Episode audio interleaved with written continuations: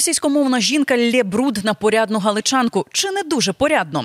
Медична марихуана, легалайз наркотиків в Україні чи таки гостра необхідність? Відшити воєнкома за кілька хвилин. Новий флешмоб у соціальних мережах. Про це та трішки більше сьогодні спілкуємося з психологом Василем Зимою. Мене звати Юла Більська. Пропоную одразу до першої теми переходити. Це, власне, Львів, ринок і сварка продавчині з російськомовною українкою. Ну, принаймні, так ми зрозуміли, так? Отже, що тут відбувається? Пані відмовилася обслуговувати російськомовну жінку, як тільки та до неї почала говорити російською. Я вообще с вами не разговариваю. На украинской мове. Ты у Львове находишься. Ты у Львове находишься, я тебе сказала. Мрта, поїхала звідси. Поїхала звідси, я тобі сказала. На українській мові спілкуєшся. Так спілкуйся нею, на мрту порала. Українською мовою спілкуєшся ти у Львові, на заході України. Ну, досить емоційно одразу хочу сказати. Ну так, але ми, по суті, тут бачимо відсутність культури з одного і з іншого боку. Ми не знаємо, чи це є переселенка, чи це є просто українка, яка довгий час мешкає у Львові. Але, скажи мені, будь ласка, чи це нормально, так яскраво, україномовні, тут, по суті, продавчині, реагувати на російську мову і, по суті, використовувати нецензурну лексику, лайку, це ж не з кращого боку характеризує нас? Ну, під час війни ми, в принципі, всі живемо в ненормальній ситуації, в ненормальних обставинах, і е, ми всі є не зовсім нормальні. Тому те, що е, за нормального стану речей було б е, кимось неадекватним під час війни, може бути виправдано тим, що, скажімо, от сьогодні у Львові, наприклад, хоронять ще трьох захисників. Один з них зовсім молодий лікар, йому двадцять вісім років. І, і інші герої, і, і, і так відбувається ледь не через день. І я розумію, що ті люди, які бачать загиблих, бачать, як розростається Марсове поле на Личаківській, ну, напевне, в них російська мова викликає агресію, несприйняття і ось таку реакцію. Можна зрозуміти, і знаючи тим паче, що у Львові дуже багато людей мобілізованих, які сьогодні живі, але їхні рідні переживають за те, щоб вони вижили в цій війні. Тому така реакція на російську мову може бути, і тут лише можна нагадати слова Ірини Фаріон, що ваша русофобія є недостатньою. З одного боку. З іншого боку, і ця жінка, яка є російськомовною, приїхала до Львова, теж, очевидно, має право на те, щоб, будучи громадянкою України, зараз послуговуватися російською, якщо вона українською не знає. Реагува... Вона сказала, що вона знає, але, значить, це е, характеризує наступне, що вона не хоче говорити українською. Тут знайшла е, коса на камінь. Лагідна українізація – це те, що має бути, і те, що насправді працює і працювало в Україні навіть за радянських часів, в двадцятих роках минулого століття. Зараз, можливо, е, люди намагаються цю лагідну українізацію радикалізувати і пришвидшити. Вони не хочуть чути російської мови, і я таких людей розумію. Так реагувати на російськомовних не можна, тому що ти, ну як, не бажано, я не можу сказати, не можу, не можу нікому нічого заборонити, якщо це в рамках закону. Але не бажано, тому що ти точно цю людину не переконаєш, ти викличеш в ній агресію, ви посваритеся, почубитеся, повириваєте одне одній волосся, подряпаєте обличчя, на цьому розійдетеся. Кожна залишиться на своїх позиціях. І одна буде вважати, що всі українці дикі, друга буде вважати, що всі російськомовні теж дикі, намахані, які не повинні бути у Львові. Тому такі ситуації багато. Але з іншого боку, я бачу чимало історій, коли мешканки Харкова, ну, таких...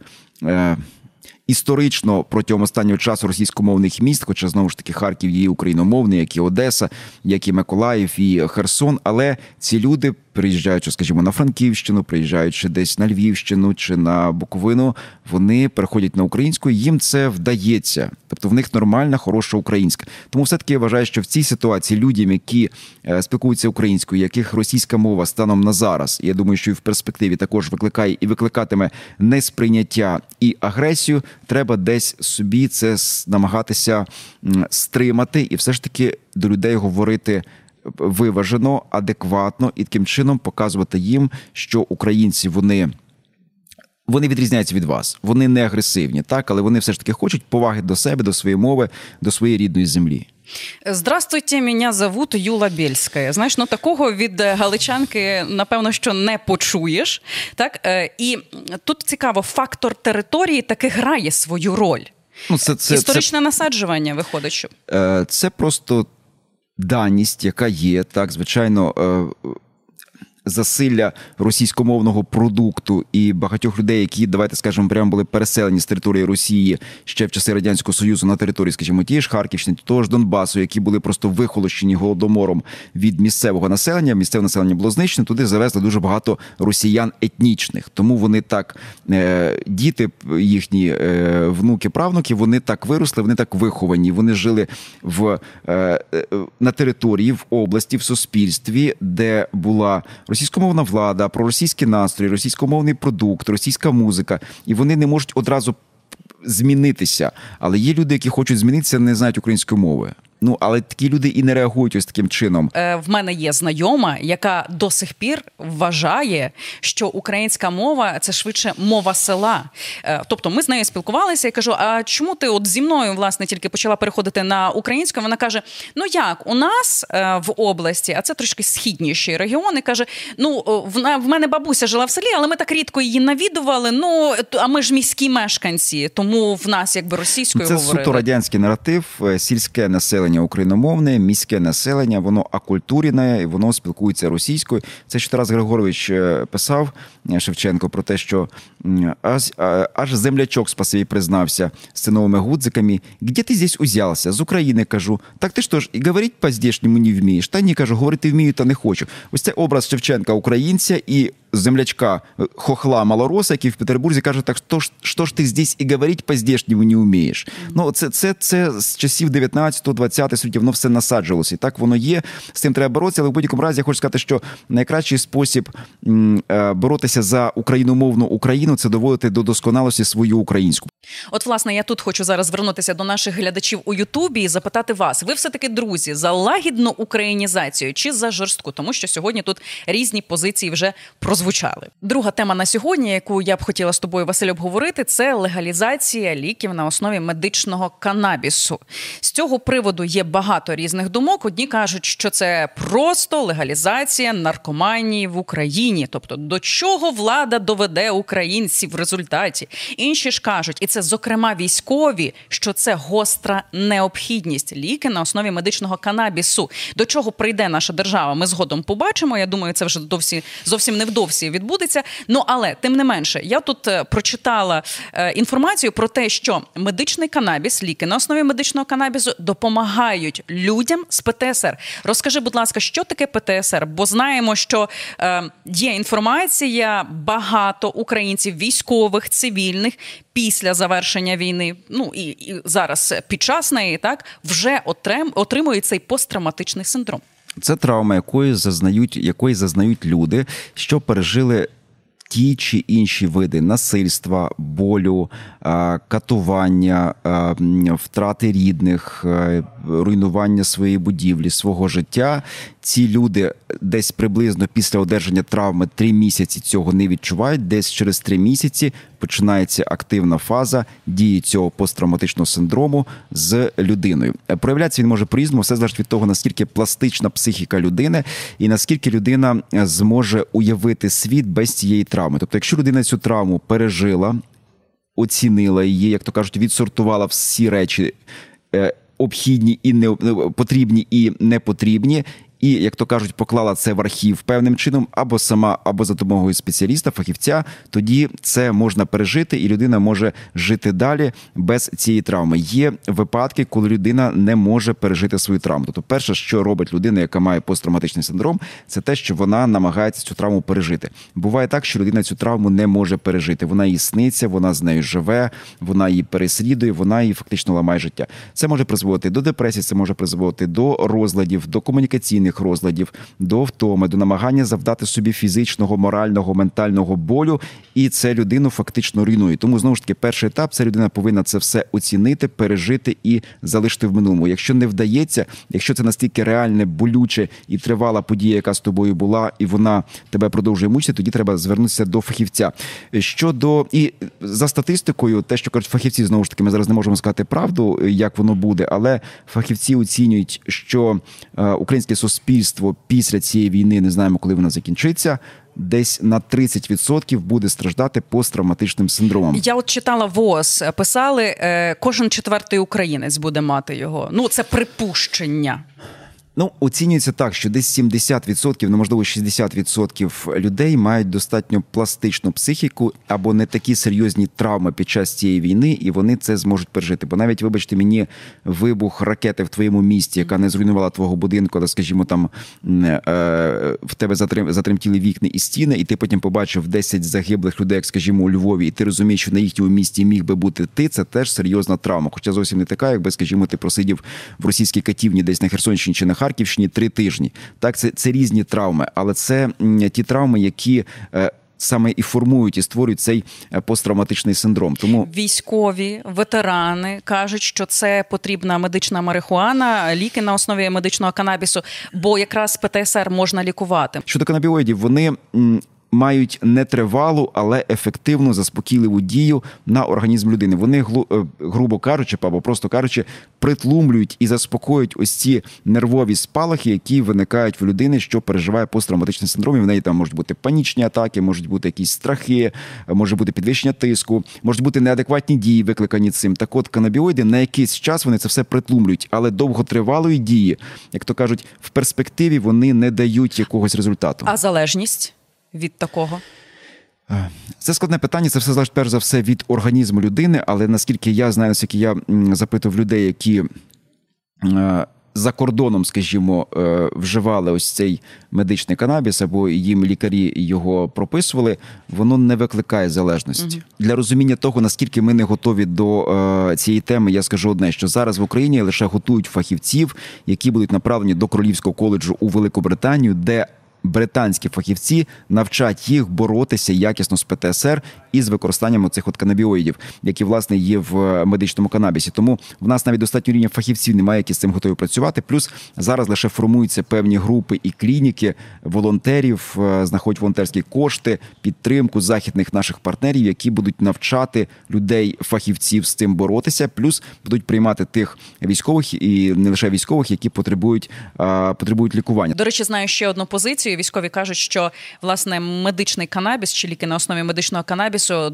мають допомогти тим воїнам, які без кінцівок залишилися, і от вони фантомні болі мають. Тому я сподіваюся, що найближчим часом буде урегульований цей законопроєкт, і військові наші отримають потрібну допомогу. Одразу зауважу, дивлюся статистику, і бачу, що ви переглядаєте це відео і не підписалися на канал. Тому, будь ласка, зробіть добру справу, поставте вподобайку, підпишіться обов'язково, ну і, звісно, підтримуйте український контент, який ми тут і створюємо. Наступна тема, щодо якої ми будемо спілкуватися, вона тут пахне сексизмом. Мені навіть прилітали подібні коментарі, що як то я, жінка, маю право обговорювати питання повісток, то все-таки чоловіки мають обговорювати, тому що жінок це, в принципі, не стосується, і жінки думка тут теж ні до чого. Бо це безпосередньо чоловіки, і от, Василю, ти чоловік, давай так, я зараз ковтну цю інформацію про сексизм, а ти будеш говорити свою позицію. Та е, про що йде мова? Питання повісток. І насправді є е, купа відео, які показують, перше, неправомірні, по суті, дії центрів комплектації, оцих воєнкомів, які ходять там, хапають, саджають до бусів. І інші і відео... Б'ють, часом б'ють. Часом б'ють, так. Інші відео, це такий вже флешмоб у соціальних мережах, коли е, українці, чоловіки, кажуть, відшив воєнкома за кілька хвилин. Ну і типу приклад, бо там почитав добре закон, дійсно там недосконалий закон, і там мав чим апелювати, там поліція допомогла розібратися і так далі. Давай тут розглянемо дві позиції. Перша позиція. У коментарях жінки, чиї чоловіки зараз воюють, чекають на ротацію і кажуть, а хто тоді воювати буде? Хто буде заміняти наших чоловіків там в окопах, якщо тут така вже буча щодо тих от повісток?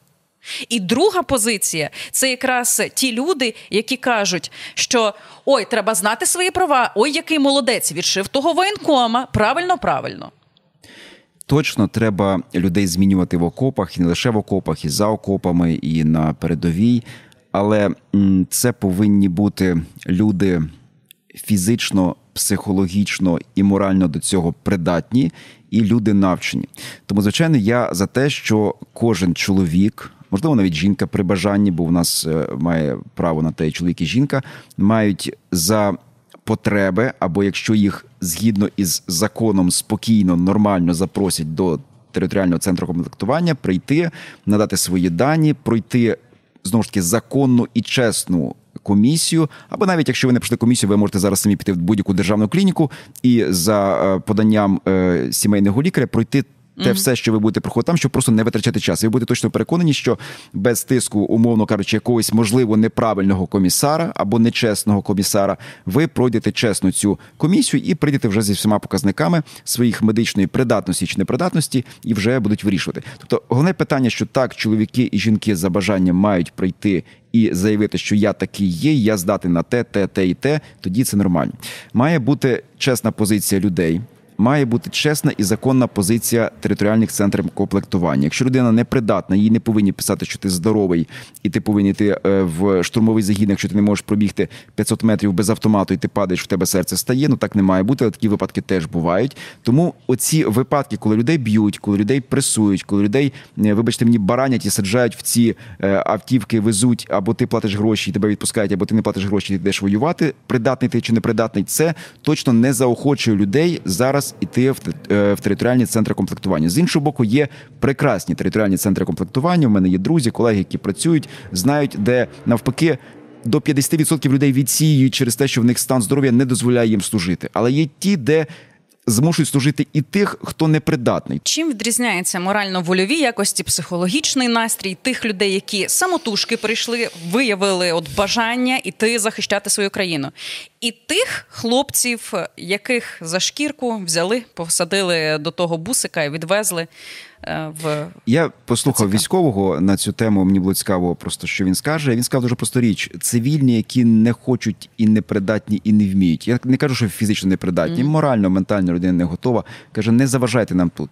Тому що ці люди, треба, давайте скажемо чесно, принаймні на передовій точно вони не потрібні. Можливо, вони потрібні десь в тилу, охороняти склади, вантажити техніку, картоплю чистити. Можливо, для них знайдеться якась робота. Але, знову ж таки, це люди не воїни. Воїн – це певний психологічний стан. Людина, яка, а, знає, за що вона воює, б, вона готова померти, в, вона готова вбивати. Але якщо... ми розуміємо, що і за кількістю нам треба. Тобто, можливо, не дай Боже, але настане той момент, коли дійсно нам по кількості треба буде той особовий військовий склад, і там вже, я не знаю, морально-вольові якості дуже на другому потрібен. Місці будуть. Тоді треба говорити чесно з суспільством, щоб ну, в будь-якому разі люди, які фізично непридатні, від них користі не буде. Якщо він, ну, є там певні моменти, які, скажімо, тебе просто роблять неефективним на фронті, навіть якщо потрібні люди, ну, потрібні для чого? Для того, щоб намножити тисячу вбитих, тоді давайте ми їх намножимо. Це одне питання.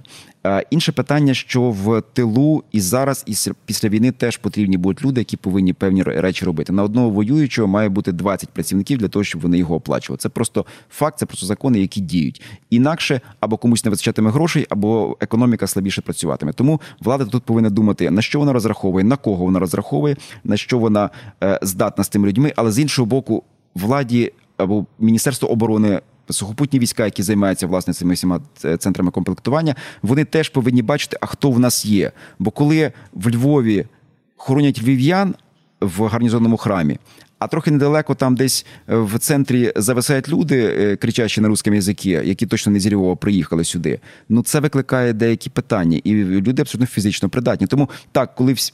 всі прийшли б і принесли свої документи і стали на облік там, де вони є, тоді було б видно картину. У нас просто картини не видно. У нас ніхто не знає, скільки в нас чоловіків є в країні. Тому це теж є проблема.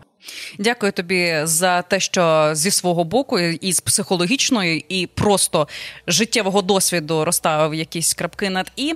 Ну і, звісно, друзі, пам'ятаємо, що ми виготовляємо український контент для того, щоб ви його дивилися, щоб у вас виникало, можливо, більше питань або, навпаки, якісь речі вас заспокоювали, тому що таки ми тут робимо акцент і на психологію, зокрема.